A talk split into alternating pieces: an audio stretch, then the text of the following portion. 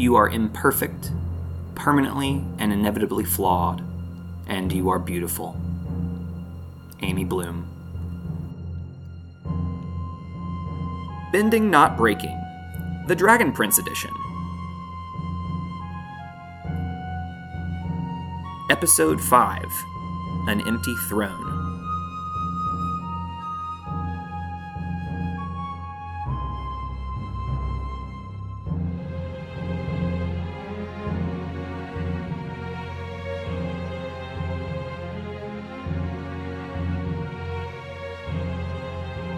Hello and welcome back to episode 5 of Bending Not Breaking the Dragon Prince edition. If you're here for the Dragon Prince, thank you for listening and boy do we have a cool surprise for you today.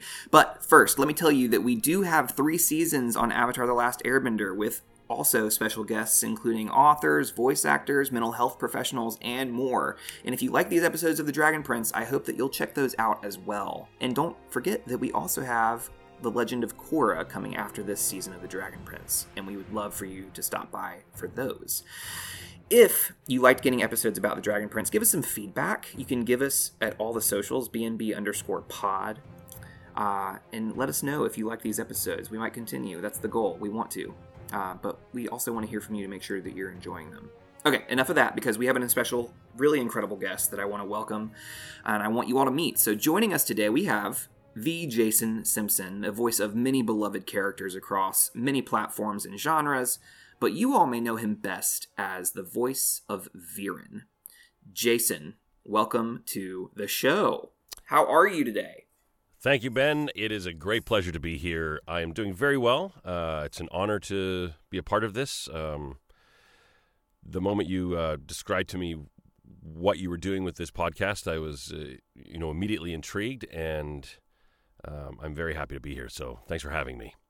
Yes, I'm. I'm like the the pleasure. I, you know, there's the phrase "the pleasure is all mine." Sure. I'm like I, I I've stopped saying that because I'm like, no, it's not all mine. We both can have pleasure, right? Absolutely. This is okay. This is a cool thing. Yeah. But um, so I'm not going to say the pleasure is all mine, even though that was what I was going to say. Uh, instead, I'm saying the pleasure is all ours. So, do me a favor and like just tell us about yourself. Like, what what's something that you love? What's something you don't love? How did you get to where you are today? You don't have to give us the whole life story, but you know, what are some what are some big points? Uh, well, I I grew up in a a small prairie town in Canada. Wanted to be an actor from a very very early age, and my parents uh, really um, supported me through that. Uh, there's really that was the only thing I ever wanted to do. So I was in a lot of drama. I was in a lot of theater in school. Went right into university and uh, film school, and you know I've been a professional for about 20 years. It's literally the only thing I've ever wanted to do. That's so cool. Yeah. So that's what I'm doing. I have a wife who is uh, in a, is a medical professional, so she keeps me very grounded.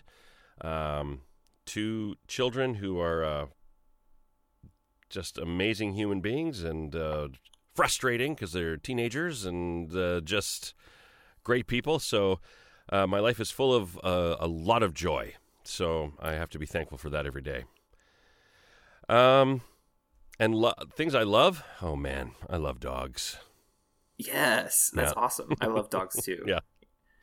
Do Um, you have any? What's your you what's know your what? dog status? I we did. We had Mm-hmm. uh, we had two Labradors. They were sisters, a a black and a chocolate. Got them when they were, I'm not sure, 10, 10 weeks old. Back in uh, 05. Um, we said goodbye to one of them in uh, 2017 and said goodbye to the the other, our chocolate, in uh, 2019. So uh, long, full lives with them, and I miss them every day still. But uh, wow, they just make life so wonderful. They do. Yeah. It's very enriching. Yeah. We talked about actually on a previous episode of The Dragon Prince on the podcast. We were talking about our, our love for pets and how Yeah. how like we we choose loving pets even though they can hurt us. Like when they when they go and when they leave, and Yes. it's just we voluntarily choose to to give and care give for these these pets that just drain us of our resources. It's it's very very true, and they they give so much back that they don't necessarily they don't know they do. Um, That's but true. it's so I don't want to jump the gun here, but um, the my definition of of uh, You know what? I'll talk about this later. Okay, Yeah, all right. Well, I'll, give you the opportunity. Yeah. We'll- it'll work. Yeah, it will. So I'm I'm gonna ask you one more question be- Yeah. before we move on. But what's what's a question that you wish more people asked you? I'm sure you've been in so many interviews and comic cons and things like that. But Yeah. like, what's a question you wish people would ask you more often? When is season four coming out? You've never heard that before. I'm so impressed. Can you imagine if I'd never been asked that question? Um, Wow. yeah, it's uh, that's a very good question. Um, you know, I've never been asked about, uh, never really directly asked about my connection. If we're talking about the show, uh, I've never been asked about the connection to the character. Um, I've said it lots. I've talked about how you know I went in and not able. I, I didn't want to judge the character. There's a lot to judge, um, but you've got to approach the character without judging, uh, because then you don't have a full, you don't have a full uh, development of that character, full understanding. Mhm. Um, I, I, I haven't asked, you know, what are the what are the correlations and how do how do Viren and I how are we similar and but wh- where does it where does the character come from in me? Um, I know that sounds like a weird thing to want to be asked, but I love talking Nah, about I that love that. stuff because um, people love to hate Viren. Um, he's It's- a ba- he's a bad easy. guy. It's easy to hate Yeah. him. yeah, he's a bad guy, but he I started off talking about well, you know, he's he's a human being, guys, and he's uh, he's not black and white. He's gray, and there's uh, but as the seasons went on, there's a he It just got worse. It got worse. it got worse and worse. So uh, I've I've got to find some way to still keep that connection and still keep him truthful when even I didn't know what was coming. hmm I would get a script and go, "Oh boy, okay, how do I how do I do this?" So it's pretty phenomenal to think of eh, one of the things I love about this series, Avatar, there are several other ones as well, but even the villains are just, and I'm, I, I say that as Viren being the villain here, mm-hmm. Sure, but I, I think that even the villains are so grounded in something that people can buy into. It's a very human uh, thing that they're striving for, and I think that's so true with Viren. And I like, I admire that you try to connect that because I imagine that is what makes you do such a phenomenal job in the recording booth. Well, I appreciate that. I think it's what's most important for me is that people people always that we as the viewers give the characters a chance. Um, Or that we see the depths of them. We don't have to do exegetical studies on a character to to figure out. We just want to be able to to go a little deeper with them, so we can understand where this character is coming from. It does not justify their actions or their words. It does not uh, make those things okay. And Yes. at the end of that, we can uh, we can look into it and go, no, it's just those are bad intentions, and there's no integrity there, or the moral Mhm. compass is spinning around madly. But if we give them a bit of a look, we might see something on the human level. There's got to be something there. Yeah. So Yeah, I think it's pretty fascinating because eh, one of the we have two themes kind of running on this podcast that we venture back to pretty regularly. One is making the most generous assumption of people. Like Yeah. what is the hypothesis of generosity, right? Nice, What yeah. is the most compelling reason why they would do this? And then two, we can hold people accountable and be empathetic at the same time. We can empathize and have compassion for the reasons behind why characters do things sure, and still make choices to hold them accountable. Which is really hard for people apparently. like and I'm like I say apparently like yeah, it's hard for me even, but it's it's it's challenging. judgment and ignorance, and I speak for myself completely and only here, um, are so easy to. It's that's such such an easy go to. I'm just Mhm. going to judge what I see. I'm going to be ignorant to what might be going on underneath, even though in our own lives we can we can fight against that. Like, please see me for what I really am, not for what I just said or did. Mm-hmm. I didn't mean that. I'm actually got something deeper going on, but I can so so quickly uh, throw that aside and just start judging and being ignorant. Um, and it's no different for these these characters that are written so well. Um, Yes. a person's not going to watch and go, "Oh, you know what? Jason was right. Viren really is such a lovable guy, and he's really got great." No, there's you don't have to do that, but it's nice to. I think a person will enjoy a show even more when we're able to, you know, plumb those depths Yeah. a little, even a little bit. Absolutely. And I think that's what I, I love about this episode. This episode is chock full of witnessing just this verbal sparring and um, like this Yeah. like how do I get through and get around these situations between between all the characters and I, I just there's a lot of beauty if you will in in all of that and I'm I'm excited and I say that somewhat uh, with extra emphasis because that's our lens today and we both had this opportunity to watch this episode through a lens of beauty. Hmm and so we now have this beautiful opportunity to talk about beauty in a way that helps our listeners like what is what is beauty? And when we watch this episode what were we kind of looking for?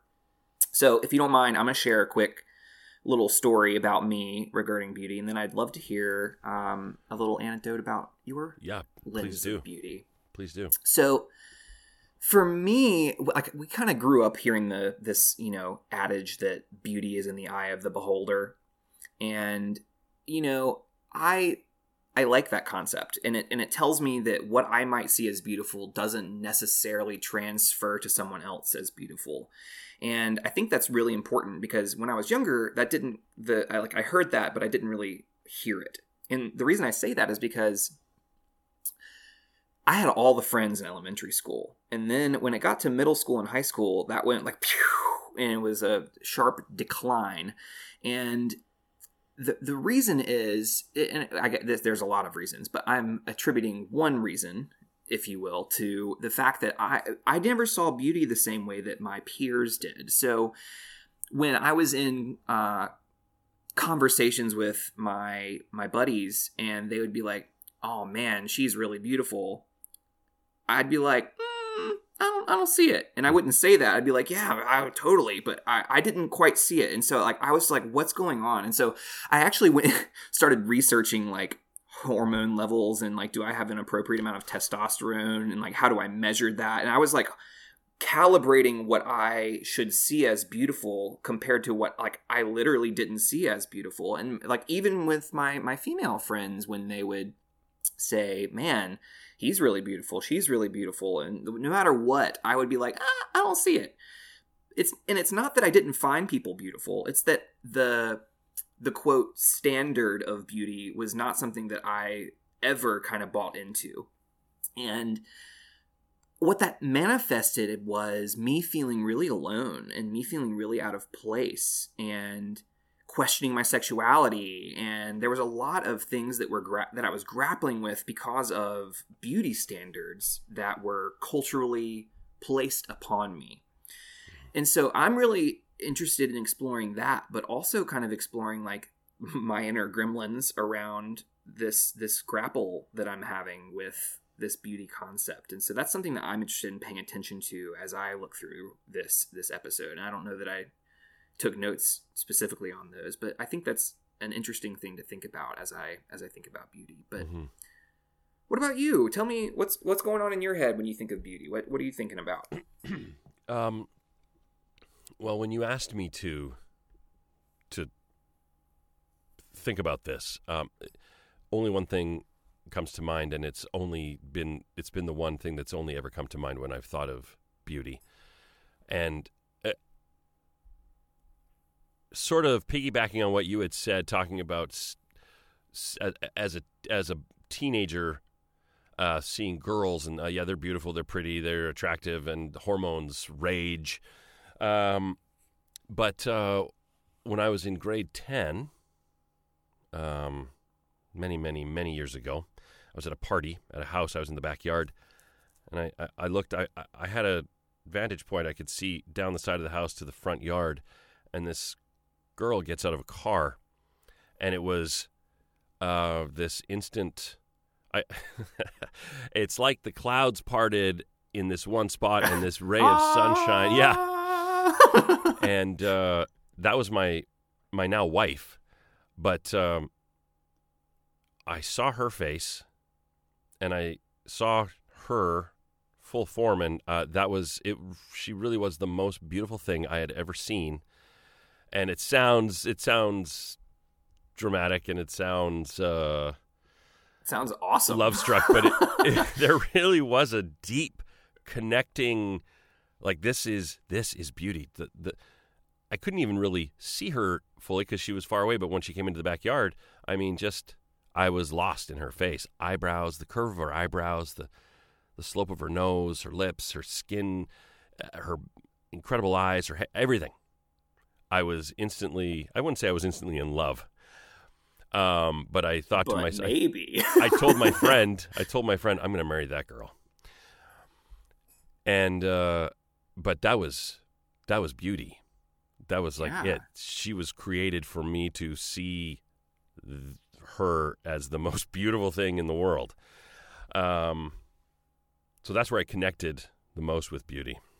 Yeah. Yeah. No, that's beautiful. Uh, no pun intended, Yeah. but I guess semi intended. But no, that's that's and it's interesting to think about like that seems like it was a not only something that was a pivotal moment in your life, but that was almost like a, a paradigm shift in terms of your ex- you experiencing your life, right? And it's amazing how much power beauty can have in our day to day lives. Well, it did change my life immediately and forever because I, from that moment on, I pursued her, and, um, you know, we got married nine years later, but it took an awful lot of work to get this guy to get her to fall in love with this.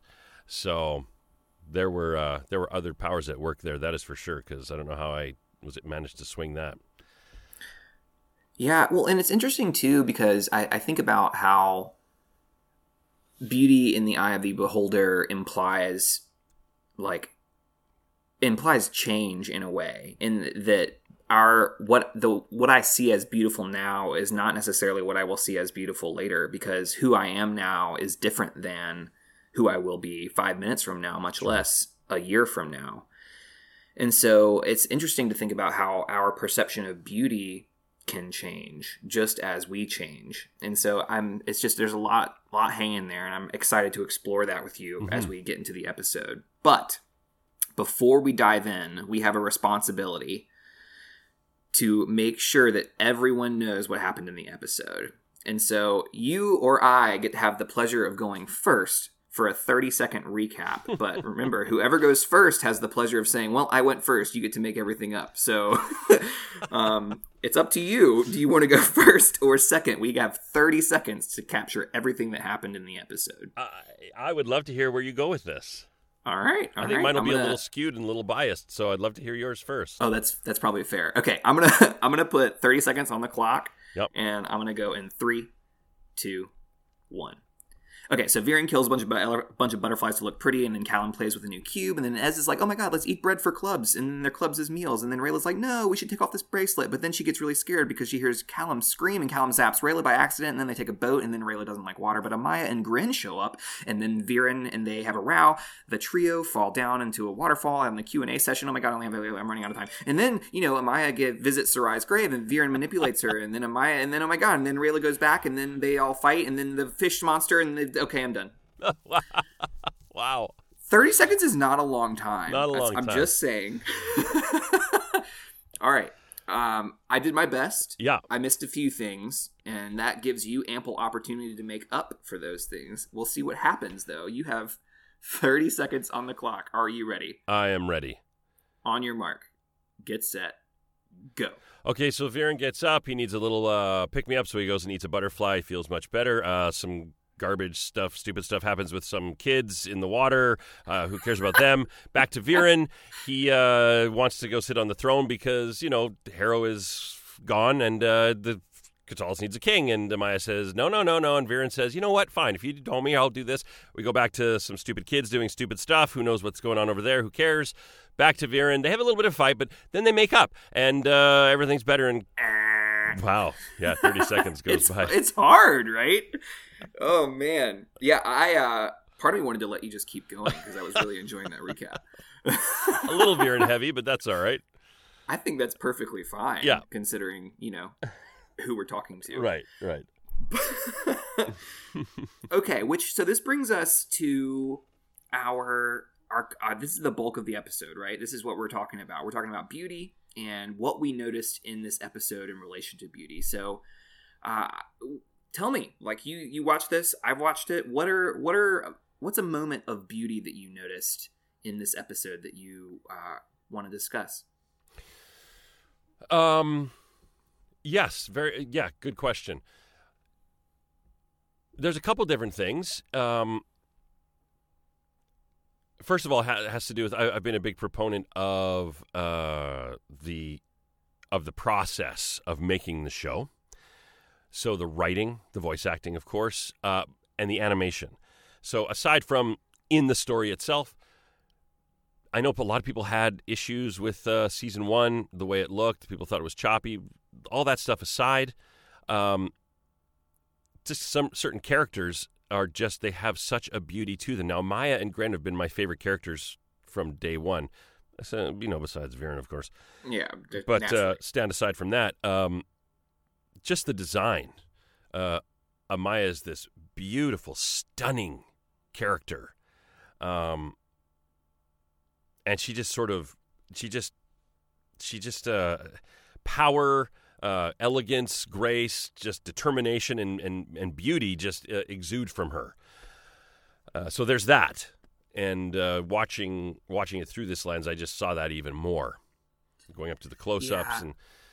and, um, yeah, go ahead. Amaya's gorgeous. Yeah. in, in in the sense that like her character is also very beautiful. Mhm. Not, I'm not just talking about her the way that she looks, but just everything about her is is beautiful. Just her. I, I think last episode I was grateful for Amaya, or one of the she won the MVP award, or she was I was grateful for her. But either way, total boss in the sense that like just the way that she cares for the boys, the way that she is so confident and is able to stand up to Viren and call him out on his bull droppings, and Yeah. the way that she's able to just be herself authentically is just a really beautiful experience for me and for list or for watchers. I expect. That's that. That's that was sort of where that beauty was coming from for me. That authenticity when they're at that statue and they're lighting candles, Mm, and Amaya and Ver- and Viren have this heart to heart. It really is this. There's a deep connection. Um, I say that as the actor who yeah. did all my work, you know, to get to that point. Uh, people say, "Oh, Viren's lying." I don't. I don't believe so, uh, and I certainly didn't approach it that way. There's a true connection there between Viren and Sarai, his memories, and this connection he has with Amaya. And then she just 180s and says, "No, I don't trust you." Mhm. I thought, wow, that is so genuine. They have a really touching moment, but her truth comes out, and she's not afraid to say it. Viren is Viren is definitely holding some truth back, um, but her her she's just genuine, um, and that's a beau- uh, that is a beautiful thing. Well, and, and it, one of the things that I find really beautiful as well, and uh, that authenticity that we're talking about, I'm gonna, if I can, I want to connect it to Callum and Ezran. I find them to be really beautiful for the same reason. And you see this moment where Callum, these, you know, this random three group of kids are doing random things, right? But but Callum's playing with his cube, and it's you know he's pulling it back and forth, and it's lighting up, and he's just getting. You can see how excited Callum gets uh, from from watching this happen and seeing someone have fun and really just be be vulnerable and authentic is incredibly beautiful. And it makes me smile and I know that it makes other people smile. And I think Ezran is the same way when he's like gnawing on the bread and it's like not going anywhere and it's just happening. And it's just again seeing someone being themselves without any reservations I think is it's so beautiful. It's one of the most beautiful things that I like. It makes me tear up thinking about it Sure. actually because it's just so powerful. We we didn't there's a lovely moment in ep- in season 2 Um, I won't go into detail, of course, but um, where I ha- I got to have that ex- that moment with Viren, and it was it's one of my favorite moments of the entire show and the entire recording Mhm. experience, where I got to be where Viren got to be himself because no one was watching, Yeah. um, and it was just exposed. It was raw, naked, and that it was a there's a real beauty to that, a real. Um, I, I was teary eyed working on it because it was so emotionally, I was just so emotionally connected to it. Uh, but we just don't get a whole lot of those because Viren does at times have a face on. He does like he does He- and, and i think it's this, this the weight of the world is on his shoulders seemingly right He where he's there, trying yeah. to solve the world's problems and Yeah. he's trying to do it all on his own because no one else is quite bought into the same uh, mindset that he is and it's just I, I think one of the reasons it's so so beautiful for me as I kind of just reflect on these moments is what it does is when when people are are vulnerable, when people are authentic, when people are being themselves, what it's doing is it's giving other people permission to do the same thing. And so when I watch this episode, when I watch the, these characters do these things and be themselves, what I what I get a sense of is like, man, I want that. I want to do that too. And I like and so I go I'm like I'm going to go do it. And then, you know, we start telling ourselves stories, but um that permission is just something that I think is really powerful. Yeah, I think what I I think in an alternate universe, if Viren had just said to Amaya, um, "Let's do what you want to do. We'll work this together. Uh, we'll we'll find the kids and we'll put put the rightful person in the throne." Um, man, what a different story we'd have, of course. Yeah. But something has happened in their past, and of course, we get a glimpse of certain things through the Yes. seasons. But Viren and and Amaya have got to have more to their relationship that we just don't Oh, know about. There is clearly something that Yeah. we're, we're not aware of yet. And I would love, I would love to know that stuff. But I mean, that's we just never will. Uh, Maybe, maybe, maybe we will. Mm. maybe we will. Maybe I already Yeah. know, and I'm not telling. I don't know. Um, to see that Yeah. connection because there's a strong, strong connection, even though there's some there's some negativity and uh, what some would say no love lost. But I, I don't I don't necessarily agree with that. But yeah, Yeah, it's it's. I, I find that my my experience with Viren is, you know, you know. Okay, so Viren's retort to Amaya when she's pushing him is, "I am a servant," Mhm. And that moment is just so poignant. Like I get chills thinking about it because of just this really. You can sense the amount of pain, and I would imagine like shame around that line because that's what he heard from Harrow. And it's just that oh like talk about beauty in the fact that how, how sad it is like that's one of those moments Yes, I don't disagree with you. I, I do agree with that. I also I also approached it well, it just read this way to me. Um, it was a powerful moment, and Viren seized that to maybe as a form of manipulation to Mhm. with Amaya to re to reuse that in that moment with Abs- her that he oh, had yes. with Harrow. So in the moment with Harrow, I I 100% believed it was a, a genuine moment. There's love and there's hurt, uh, but with Amaya, he was using it as a, a, a grandiose gesture. Um, She would Mm. never know because she wasn't in the room with him and Harrow. Um, but yes, it, it is a reflection of that pain that he did feel, and it's still there. Clearly, it's still there. yeah i mean it's it's pretty fascinating that's i thought that was and i love hearing this perspective of how you came through it and Right. worked through it because that's something we wouldn't get otherwise Sure. it's really yeah. neat. Exactly. Yeah. okay what what's another moment for you or i'm happy to share one of mine what's another moment Yeah. Go ahead. I'd love to hear yours. Okay, let's. So I'm going to venture back to this moment at the beginning, talking about somewhat of this this this beauty of youth, if you will.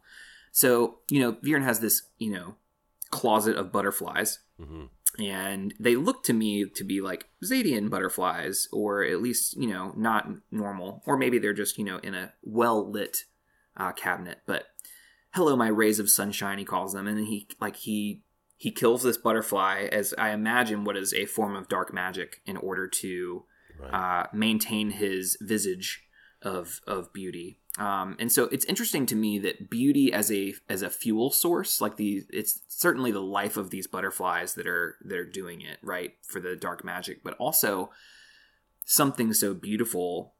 Like it, it, I don't know if you've ever watched or heard of Full Metal Alchemist, but this idea of equivalent exchange comes up around.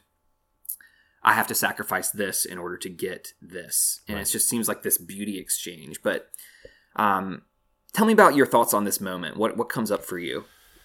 Uh, well, that's a really I love that. Uh, uh, it's not an analogy, but the the idea of exchanging, uh, you know, taking something s- so beautiful, um, and doing something so horrible with it in order to find some normalcy, is just so. Um, ah, it just it, it grosses me out.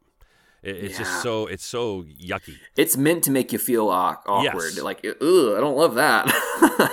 So if I separate myself from the whole idea of uh, the whole the character and whatnot, just looking at it as is, it it's very off-putting, of course, um, because the, it's so beautifully drawn, it's so beautifully animated, and it is, yeah, it's lovely. And and then we see that moment where it's pale and gray and dead on the floor, and it once yes. was so, uh, you know, beautiful.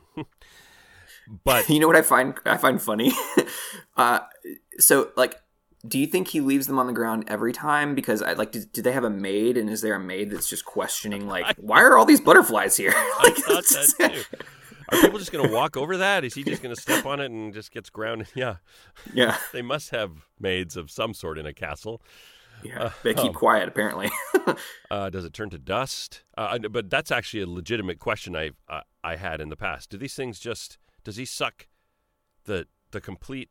I mean, is everything gone from this thing? Yeah. It's just a shell; it just yeah. disappears. I I have a tarantula, mm-hmm. and when when you feed it a, a cricket or a, a mealworm, um, it goes to town on that thing, and it turns into this little tiny husk of nothingness, and you can squish it, and it just pff, dissipates into dust. Yeah. And I'm thinking, does this what happens when Viren pulls the life force or whatever it is yeah. out of those things. Again, we maybe we'll never know. It's just an interesting idea to think about. It is. Oh yeah. Um and then this is very interesting to me because I've had so many people say to me Viren's white pallor with the the mm-hmm. veins and the, that is his real image. Interesting. And he takes the he takes the life from these creatures to put on a front that he used to have, but now it's simply a mask. I've never looked at it that way. Mm-hmm. I've always looked at it as these things rejuvenate him and take to bring him back to normal.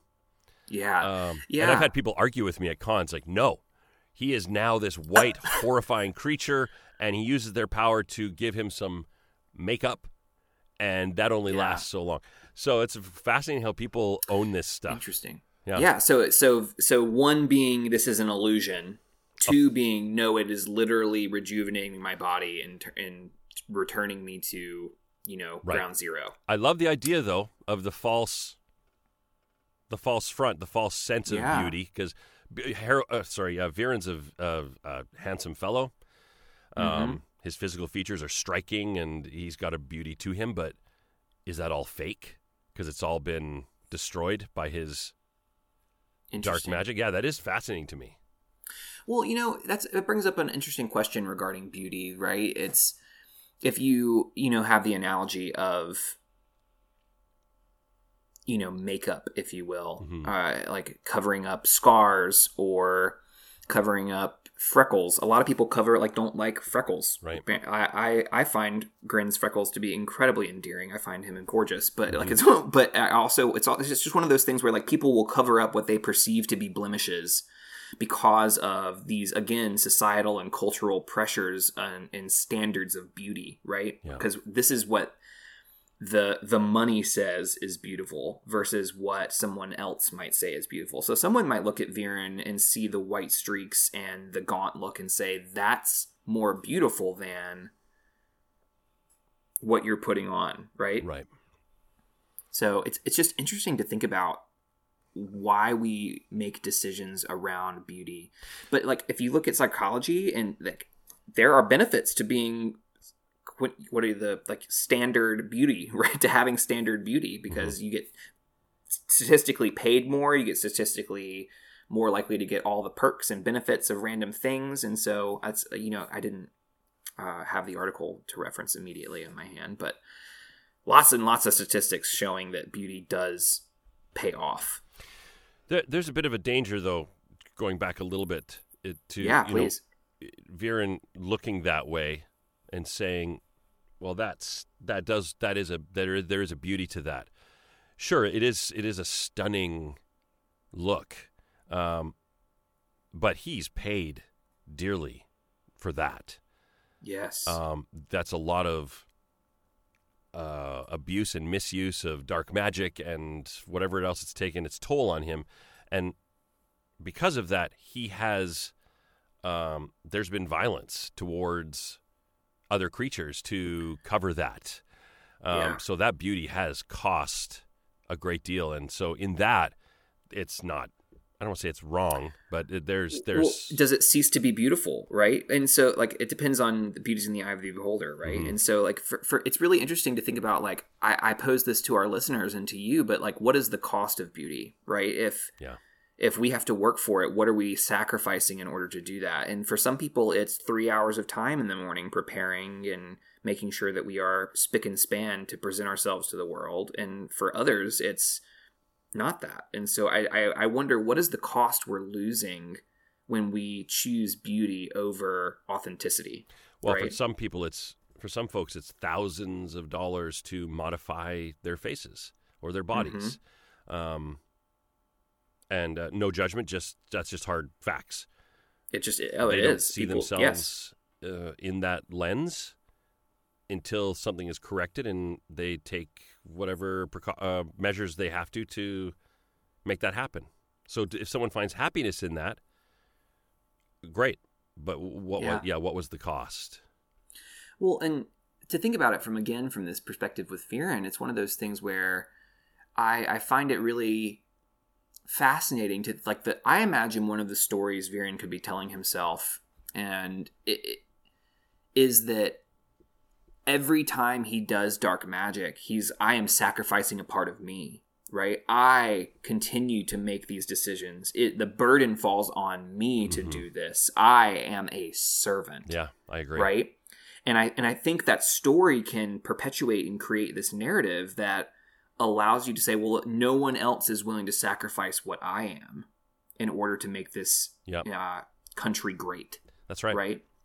And to me, that's one of the most humanizing things about Viren in terms of like, yes, I'm willing to sacrifice what the way that I look, the way that I am, who I am, my my life core, whatever he whatever really is being sacrificed when we do dark magic, right? Mm-hmm. But I imagine that plays a big role in the personal narrative he has. It certainly played um, a big part in how I approached him. Um, because and that goes back to what I was talking about at the very beginning about uh, you know taking a closer look at uh, someone. And I yeah. think part of that is the actor. part of it is me saying, "Hey, guys, I put a lot of work into this, so take a look at all the layers before you judge yeah. him. Go ahead and judge Absolutely. him, but take a look at what we've what I've done here." and that just doesn't happen, and that's fine. But uh, yes, I 100% agree with you. It's it's a bit of a it's tunnel vision mm-hmm. where he says, Only I can do this. There's a genuine, real human um, ness, humanness behind that. But there's some serious ignorance and um, disassociation with the rest of the world and people trying to help him and logic in a lot of these places. And uh, when it comes down to it, sometimes uh, morality. So, because yeah. he makes some, yeah, it's good. That's a good observation, Ben. Oh, well, thank you. Stop it. so, uh, I have two more. Do you I, I, I do you want me to go next, or do you have one that you want Please to talk go. about? Please go ahead. So I want to go back to Amaya Mhm. at Sarai's grave, and I, I really want to talk about just the beauty of of sign language here, Oh yeah. and just th- to me, sign language feels like a way more vulnerable way of communicating because mm-hmm. the way like just in, this is like drawn like i'm blown away that like i'm thinking about it like this way when it's drawn this way but she signs with such emotion and there's so much going on there like it just really strikes me how beautiful it is to to like in in a way act out what you are also trying to communicate yeah. um like putting it putting it's almost communication through through dance through motion is really powerful uh, what what were your thoughts on that i don't know if you picked up or that was something you noticed or not this was one of my thing. This is one of my points. So I'm glad Okay, you cool. said it because um, I had the great pleasure of getting to know the animators and Mhm. the, specifically uh, some of the people who worked on these particular shots and the amount of work and research they, that they put into getting that just right. But not just that. There's almost nothing in this show that gets me as excited as this the idea of the sign language and the interpreter and a third Yeah. party uh, speaker. It gives me goosebumps thinking about it. The way they've the, the work they put into it. If you watch um, someone who is deaf and uh, speaks sign, and they have an interpreter, or or they don't, um, but they're conversing with someone who does not sign. That that idea of people tur- turning our heads when we're talking, they've got to read our lips. Um, just that back and forth of, of Gren signing for her and her watching his hands, and then she looks at Viren's lips, and sometimes Gren stops because he is so in tune to what she's observing. He knows that her eyes are quickly looking at Viren's lips. Viren turns his head. Her eyes go immediately back to Gren, who gets it, you know, starts signing. Uh, that is so incredibly unique, uh, not unique, um, genuine. yes If you watch people in real life do that, it's I can barely hear what people are saying to me sometimes, let alone watching lips and right that that language is uh, so just that genuineness between those three three people, two signing, one listening to watching lips. yeah Uh, it's uh, it's so incredible the way they put that together. It and yeah from what I've read and heard from the deaf community or deaf people, it it's legit. It works and it looks they they find it uh, um, that it's it's good. That's a terrible way to say that. yeah it's right. It's right. it's It's yeah correct. no I, I love that I, I just the whole moment there of watching that and it, it's i love they didn't put subtitles Me up too. there for like I, I love it because it forces people to go and do the research and it forces people to pay attention and to like oh i, I like that i think so many so fewer people i said that poorly but a lot less people would care if the subtitles were there Yeah. and I, I think that forcing people to to to make that extra step really has done a great deal of of help to uh, at least awareness. Yeah. Because you go on Um, Reddit and you've got people who say, "Oh, this is I'm Yeah. deaf and this is what they said and it it was exactly correct," and then that spreads. So Yeah, that's very it's, cool. It's it's awesome. And then the other thing, just in that moment, is the beauty between the beauty of the trust between Amaya and Gren. Mhm. Like they just like that's mind blowing. It's Yeah. fascinating to me how in sync they are and how much trust they would have had to have built up over I don't know how long, but like it's really I thought that was also worth noting in terms of for beauty for me. It's a strong, strong, stable relationship. We don't see any.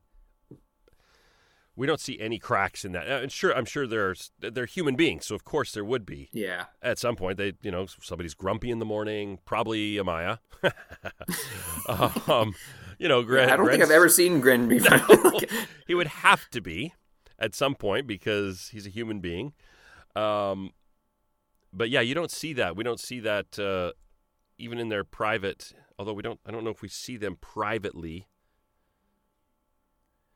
uh, by themselves at all. Maybe we do, but uh, yeah, they, that's a that is a, such a strong, stable relationship. Yeah. Um, yeah, they're my Yeah. favorites in that show. No, I, I keep on coming back to how much I appreciate them, so I totally get it. Um, okay, you have another before I move on to my last point. That was my that was my other Okay, the idea. all right. Well, then I have yeah. one more for us. Let's Yeah, see what happens.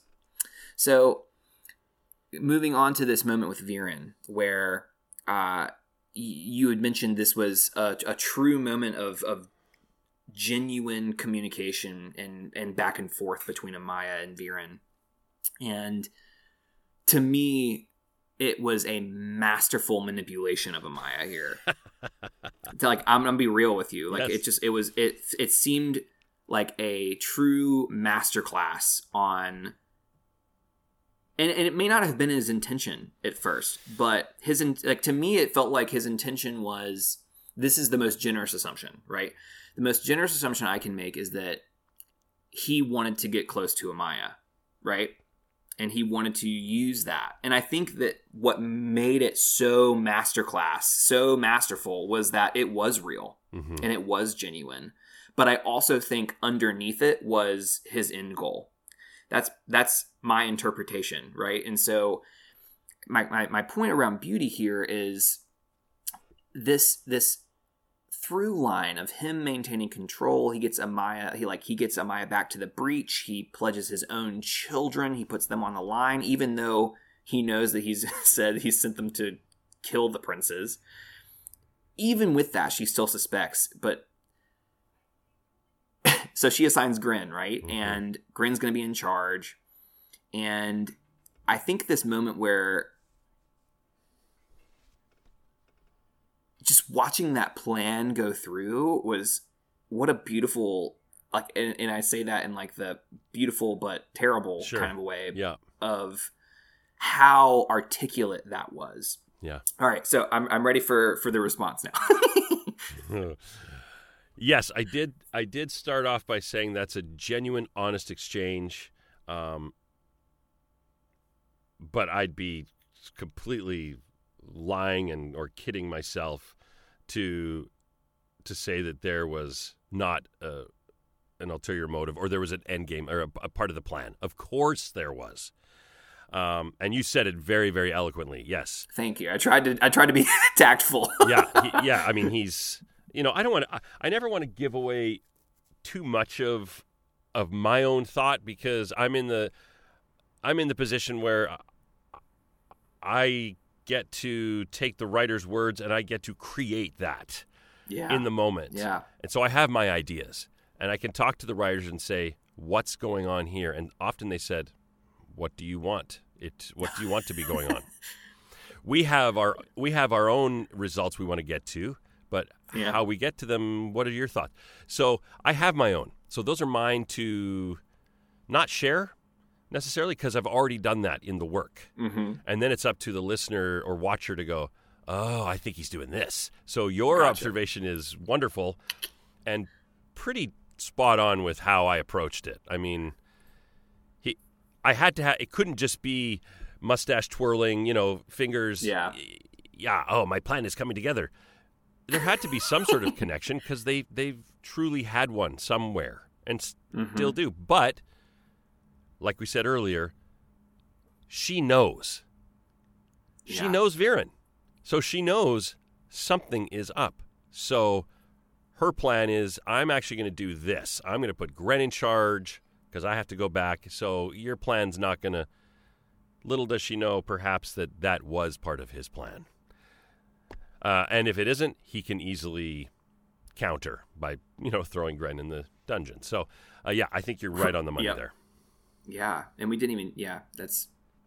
Ugh, and just like the when she says to Gren, "I trust you. Mm-hmm. You have been my voice. Now I need you to be my will and save the boys." Oh God, it's, just so real, and I just find it this this whole episode, each episode of this series is just uh, twenty minutes chock full of layer upon layer. It's Yeah. talk about a beautiful series, if you will. Yeah, I agree. I mean, there's there's issues here and there, and uh, nothing's perfect, of course. But uh, the, there's so much. Uh, yeah, there's a lot of. Yeah, there's a lot of good. There's a lot of good stuff in these. I say that just generically, of so course. much. yeah. Okay, so we're going to take a short break and we're going to let you have a nice little musical interlude and we will be back shortly with our lens MVP and some gratitude and we'll see what else. We'll see what happens. All right, see you in a minute.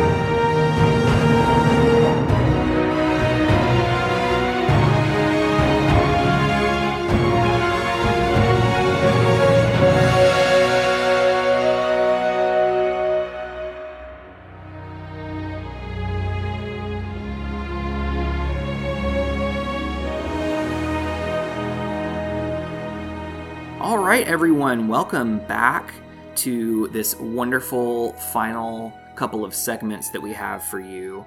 Uh, Jason's still with us, and I'm excited because uh, Jason has some experience with um, some of the things that we've done in our other side of the podcast. And so, you, as y'all may or may not remember, I'm currently in divinity school and going through a bunch of conversations around spirituality. And one of the things that we practice on the other uh, main episodes of our podcast is we do spiritual practices every now and then with the episodes we watch. And so, what we're going to do is we're going to kind of incorporate one into this episode, and it's called Lectio Divina, which translates to divine reading. And what we're doing is we're choosing a sentence and we're going to kind of analyze that sentence on four different levels and we're kind of kind of walk us through those together. So jason thank you for joining me in this exercise. Sure. um, the sentence that we're going to kind of take apart and look at is this sentence that we talked about with amaya. And so this is what she says now i need you to be my will and save the boys. So i'm going to read that one more time. Now i need you to be my will and save the boys so this first level is the easiest one. it's what is literally happening in this scene. What is the literal meaning of this sentence? Um, and I'm going to let you kind of take a stab at it. And if we need help, we can work on it together. What do you think?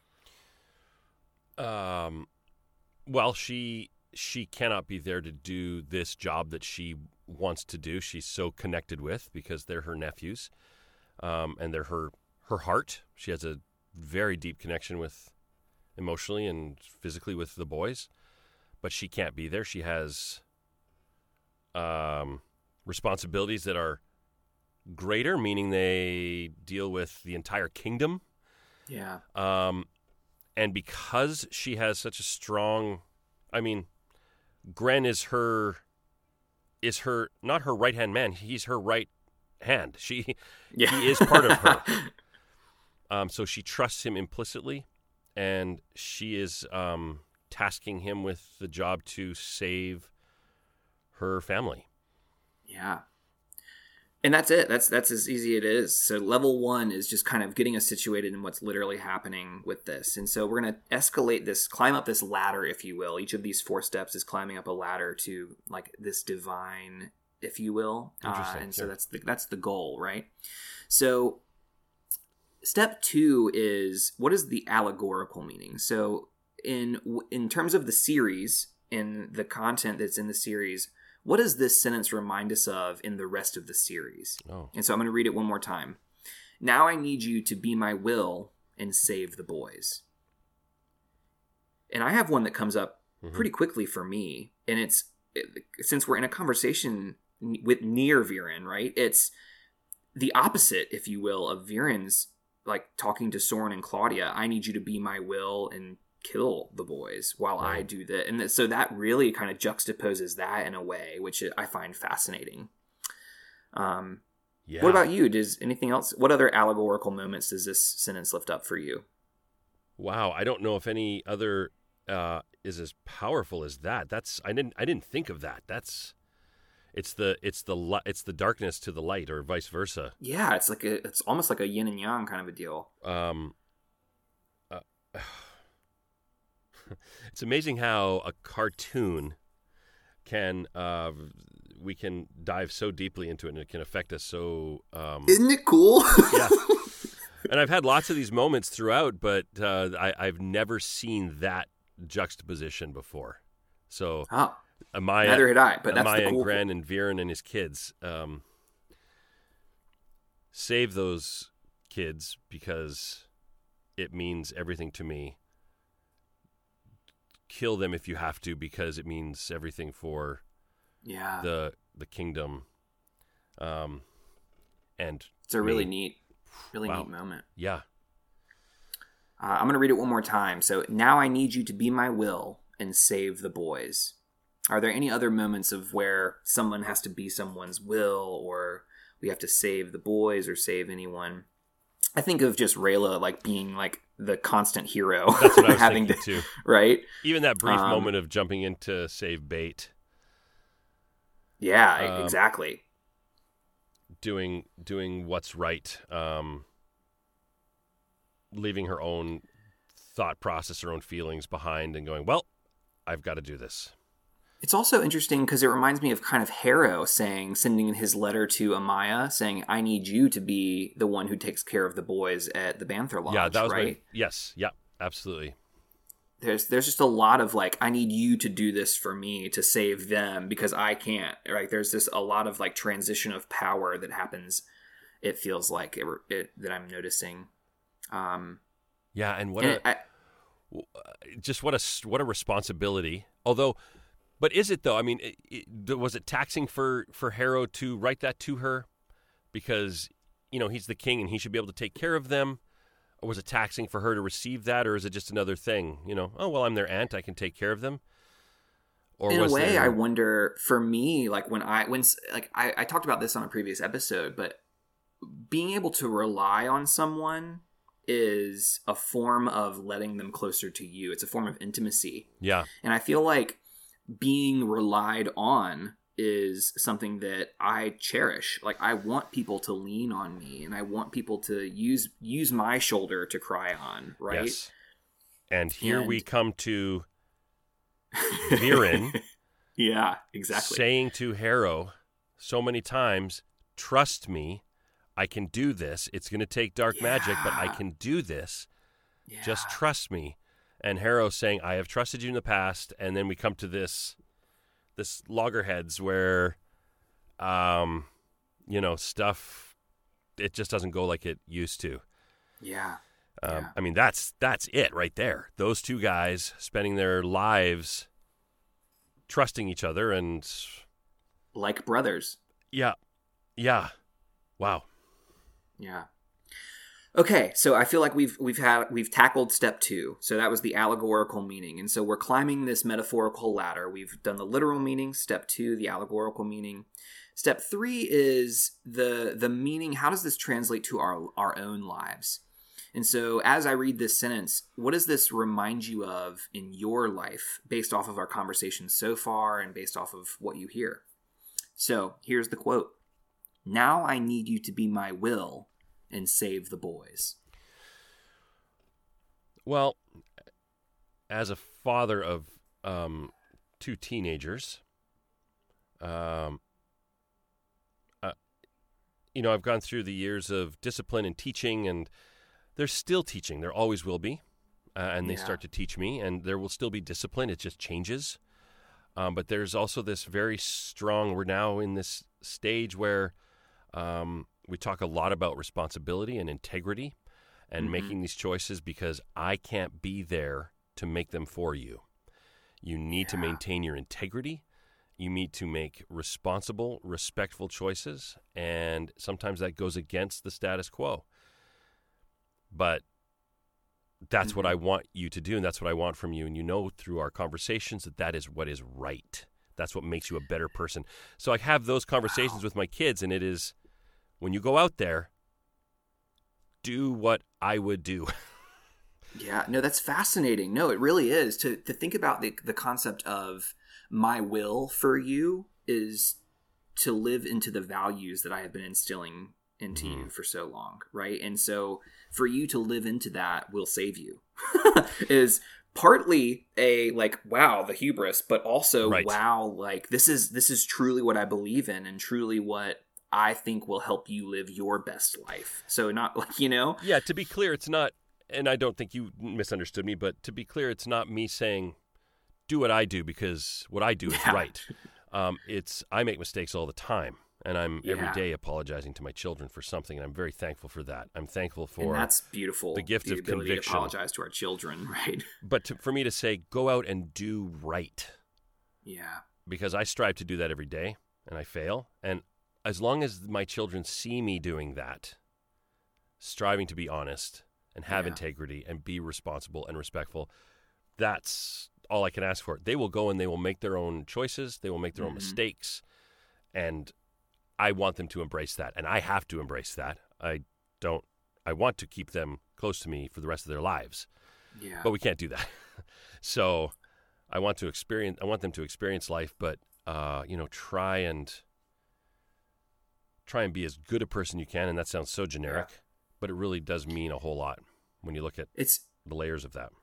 yeah it's it's it's fascinating so i worked with teenagers for a little over 10 years and i find it really fascinating to think about this this conversation like now i need you to be my will and save the boys like in th- this this concept of delegation comes up in every organization and like we need to be able to delegate. We need to be able to delegate well because why if i can do it then that's great but it's preventing me from doing other things. But if i can help you do it that's going to open me up to do other things and it's going to teach you to do that better. That's right. and so, at what point do we release that responsibility and start letting saying, "I'm handing this to you now because it is this is for you to grow and learn with now," and because and, and I think that that ultimately is what helps all of us grow and learn, and it's an element of of leadership that I think is imperative is being able to let go of things and say, "This is free this is I trust you," and that's what that isn't that what Amaya says? Yes, she says, "I trust you. You mm-hmm. have been my voice."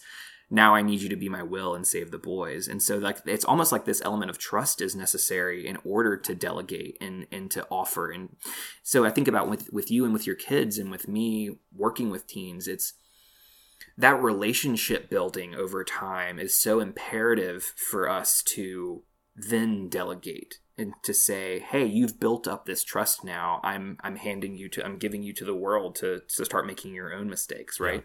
Yeah.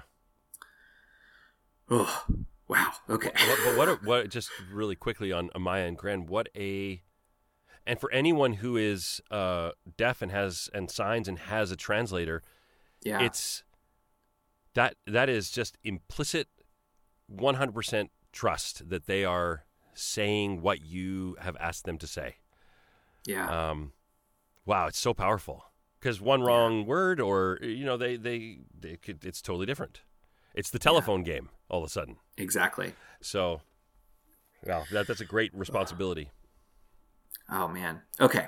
All right. So that was step three, level three. We're climbing this ladder. Theoretically, we have reached the fourth step. And so the, the concept here is there's two ways you can take it. What is one, what is your takeaway? What's the the learning that you're walking away with from this conversation? Like what's an action step you're going to take because of this conversation? Another way you could take it is if you were going to teach someone else a lesson and it might be if uh, another way to phrase that is if you were to deliver a sermon on this sentence what would your sermon be about? And so it's either that or just a- an action that you want to walk away with. And so i'm going to leave you can take it that either direction. And so what what are your thoughts? I'll read it one more time. Now i need you to be my will and save the boys. Wow, uh, that is deep. That, that's, something I have to, that's something I have to think about for a moment. That's okay. Um, yeah.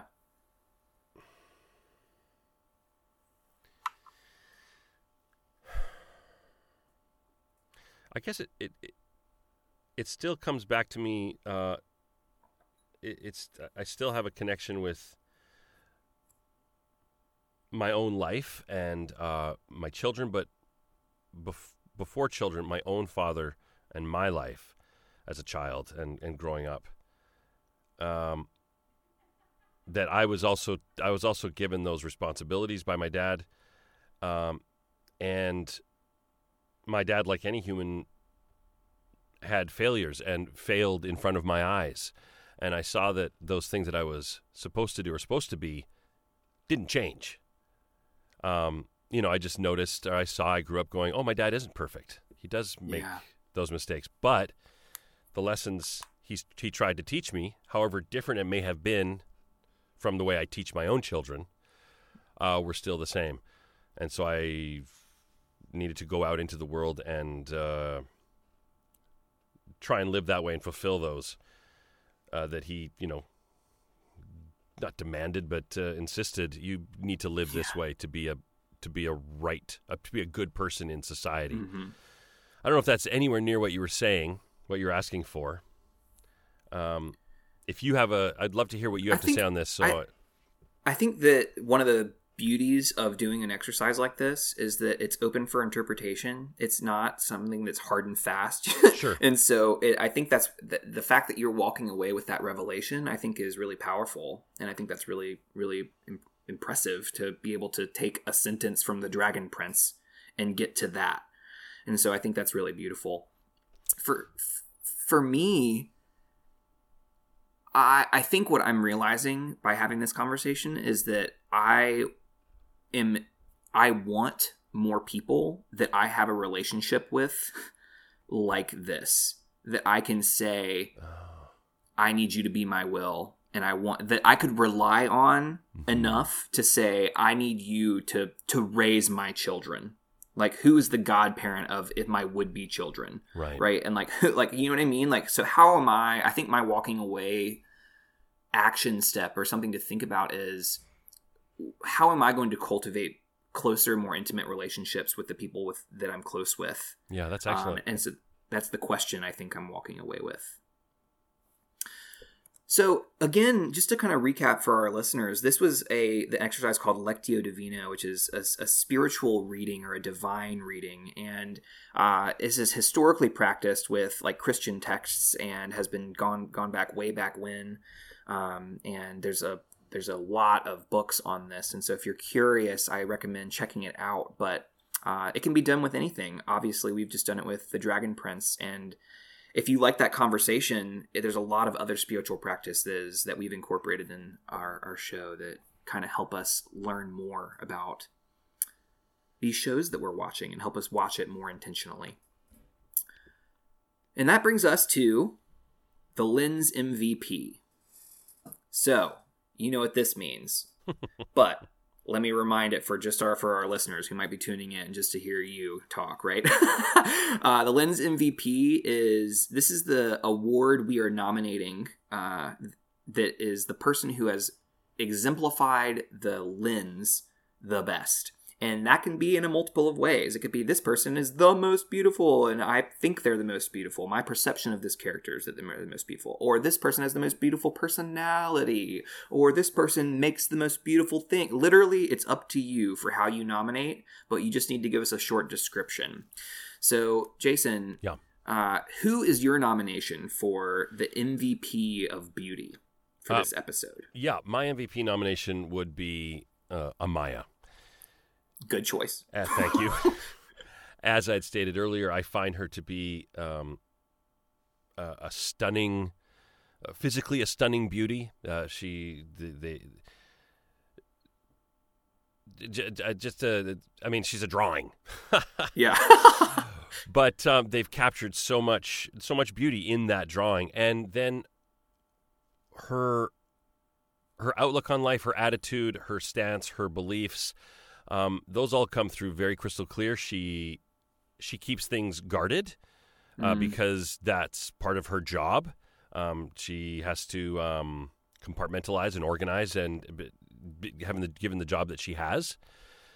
Uh, but at the same time, um, she shows great love for for her nephews, for her sister, um, her brother-in-law, and she is not afraid to speak truth into any situation. So she has a a moment with Viren where they discuss old times. They have a laugh, and I think it's genuine. It's a nice nice moment.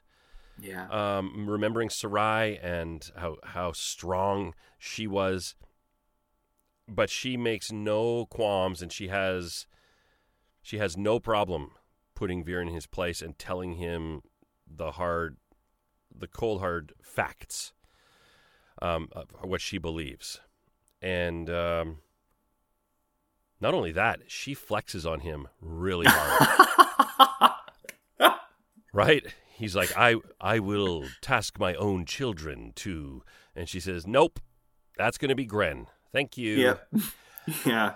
And then she's gone. Um, yeah. So Truly fascinating. Yeah. yeah, and I just I admire that so much uh, in the writing, and um, I, I just love that strong character. Uh, yeah, she's um, she's my MVP. I love it. Yeah. So that's a pretty strong nomination. I'm just saying, like it might be hard. I'm gonna, I'm gonna nominate someone, but and I'm gonna try and compete. But our, I guess our listeners are gonna have to decide which one they're picking, or they're gonna submit their own. We'll see. Um, remember, you can submit a Lens MVP if you want to record a voice memo and send it in. We will put it on an Oh, great. episode. That's cool. Um, yeah, so send it in to the archiv at gmail.com and we will uh, play it for you. But for now, it's my turn. So I'm going to suggest someone. We're going to see. We all are going to let us know which one you prefer. So my nomination is Gren. And here's why. There's there's a lot of moments and I just the moment when Amaya says no, Gren is going to be in charge. And then he's like beaming with pride. No, it's me. I, oh, that's me. I'm going to and like just th- that just the lift of his expression and his change from being Amaya's voice to being himself is I just get I got chills thinking about it. Like it's just really beautiful. And I'm also a sucker for freckles. I love. Hey, I think he is visibly attractive, just Yeah. as you see Amaya is uh, attractive. It's just it's really amazing to think about how these characters are so and I, and I think part of that is just his personality. He's so positive and joyful and i find that to be like submitting beauty to the world and offering it just with arms wide open. I just i just find gren to be really uh, full of beauty. And so that's that's my lens mvp nomination. Uh, you've heard nomination. you've heard jason's for amaya. So let us know. Keep us posted and we will keep you posted if if you uh, if anyone submits anything we'll let you know Can I say one thing? yeah please Uh, not to you know speak against my potential votes, but this might sway people. um, Adrian Petriw, who who who voices Gren, is uh, he's one of the funniest guys I know. He's so sarcastic. He's so witty. If you follow him on Twitter uh, or Instagram, you you would see that. But to be in the studio with him when he's working, he is Commander Gren. He I love it. watching him deliver that line, he's got the biggest smile. He's like, "Oh, that's me. I'm Commander Gren," and going, "Yes, you are him." He, it was so, it was so wonderful. He just that is he was he's perfect casting, and he represents both those characters. Yeah, Um, he does. just the voice of the one, but that voice does so much, and he represents both those characters. Um, so I'm just a shout out to Adrian because uh, that it. positivity and that that you love in Gren, that that was animated around his and he did a phenomenal job. performance. yeah, it's yeah, he's wonderful.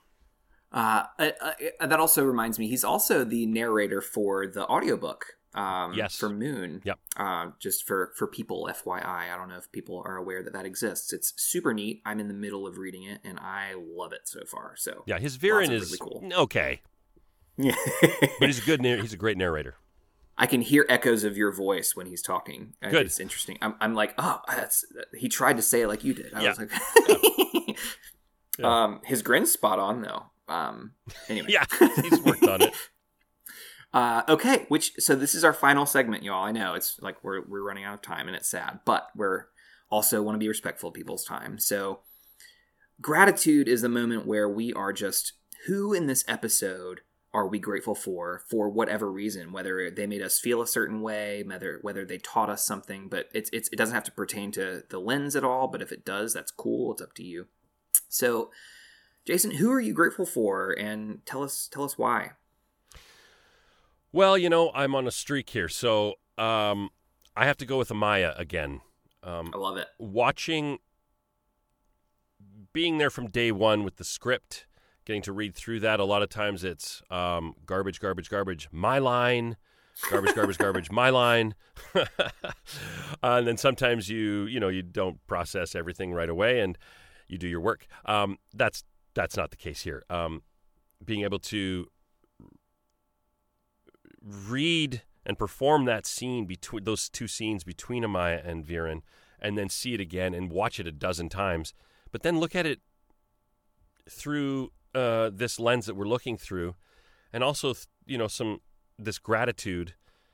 Um, she's so honest and forthright, and she she does not suffer fools, and Viren, she's not she's having none of what he's what he's giving yeah. her. She's not picking up what he's laying down. Um, I appreciate I appreciate that writing the the fact that um, they can just sort of lay bare Mm. They can envelop it in this moment of, oh, I remember Sarai and let's light candles and it's a touching moment. But she says, let's not kid ourselves for one second here. You're a snake. I don't trust you at all. We may have shared good times, but I know you and there is something going on. So yeah. beware because I'm onto you. And that that is a serious thing because she she's the person you do not want onto you because she, she, she, can take care of business. Um, and I, uh, upon you know watching it again for, like I said, the the twelfth time, I just had a renewed sense of uh, appreciation for her. Yeah, because it t- kind of breaks down walls that Viren is building up, and uh, Ooh, like we that. we see through some of these cracks thanks to her. Yeah. Oh, okay. Wow, that was awesome. Thank you for sharing that. Sure. Okay. So I, I we didn't spend much time on the drag gang, uh, but the I want to talk about Rayla for my gratitude. Um, for for me, being being scared of something is is hard already, mm-hmm. um, and then being forced down a waterfall when you're scared of water, and then there's this moment where she gets on land and she is just like kissing the ground and she is so grateful to be back on land. She yeah. looks back and then she realizes she has to get back in the water in order to save bait and save the boys and just make sure everything's okay and like she she hesitates like she's like I don't want to do this but what I'm grateful for is that she does. Yeah. And she she makes that move to jump back in and to tackle this giant fish monster in a body of water that she's already scared of. And I, I think that courage to be able to face something that we're scared of is really admirable. Sure. And I'm really grateful for her her modeling that for us. She does it economically as well. She doesn't just dive into the water. She climbs the tree. She jumps off the branch onto a log, yep. avoiding as Avoids much it for water as long as, as possible. Yeah. so I'm yes. with you on that. Oh man. Okay. To what so, does she say? What does she say to to save a, a frog that doesn't even like her? Yeah. She say yeah. something like that? I something mean, like that. I didn't write it down. that's just genuine heart. Yeah, it is. And it's just it really models just how much she's grown to care for the boys and for bait already. And I think a lot of that has to do with how Callum was like building this this beautiful conversation. I can't believe we didn't talk about this, but this beautiful conversation between Callum and Rayla where he's asking her questions and trying to make her feel more comfortable. It's just yeah. Oh, it's so there's so much. And we could talk forever, but I I That's I a big one. Yeah.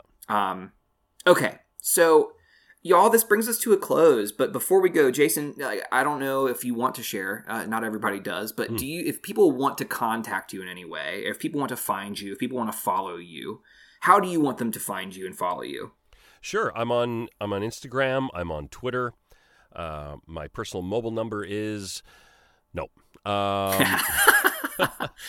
uh, on Instagram, I am at Simpstagrams, and I'm very clever. Thank you.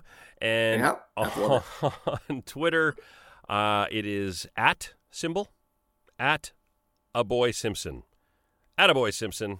Oh, So, I get it. I like yeah. it.